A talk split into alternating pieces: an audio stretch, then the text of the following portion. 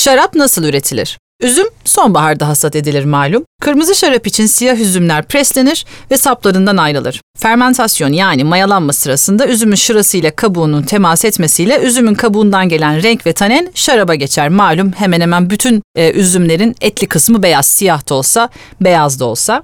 Roze şaraplarda ise kabukla olan temas daha kısa sürdüğü için şarap daha açık renk olur. Yani aslında roze şarapları da siyah üzümlerden üretiriz. Kırmızıyla beyazı karıştırarak değil, siyah üzümleri kabuğuyla çok daha az temas ettirerek, süre olarak e, daha az temas ettirerek yaparız. Beyaz şarap yaparken ise üzümün sadece suyunu kullanırız. Kabuktaki renk ya da tanene gerek yoktur. Yani burada ne demeye çalışıyorum? Siyah üzümden de beyaz üzümden de beyaz şarap yapabilirsiniz demeye çalışıyorum aslında.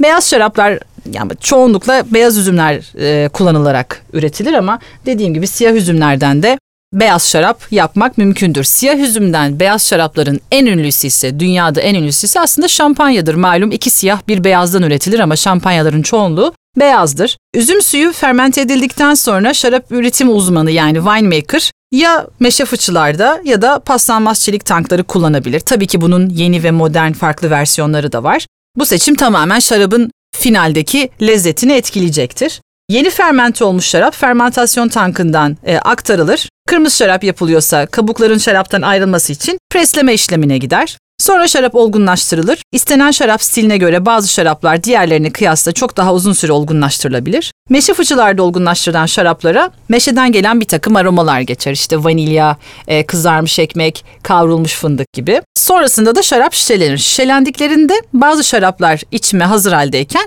bazı şaraplar özellikle de tanelli kırmızı şaraplar şişede olgunlaşmaya devam eder. Bir beyaz şarabın piyasaya çıkma süresi yaklaşık yani minimumda yaklaşık 6 aydır. Bir kırmızı şarap içinse bu 12 aya kadar e, uzayabilir. Hani genç tüketilmesi gereken kırmızı şaraplar 12 aya kadar olgunlaştırılırken genç tüketilebilir beyaz şaraplarsa bir 6 ayda piyasaya çıkar.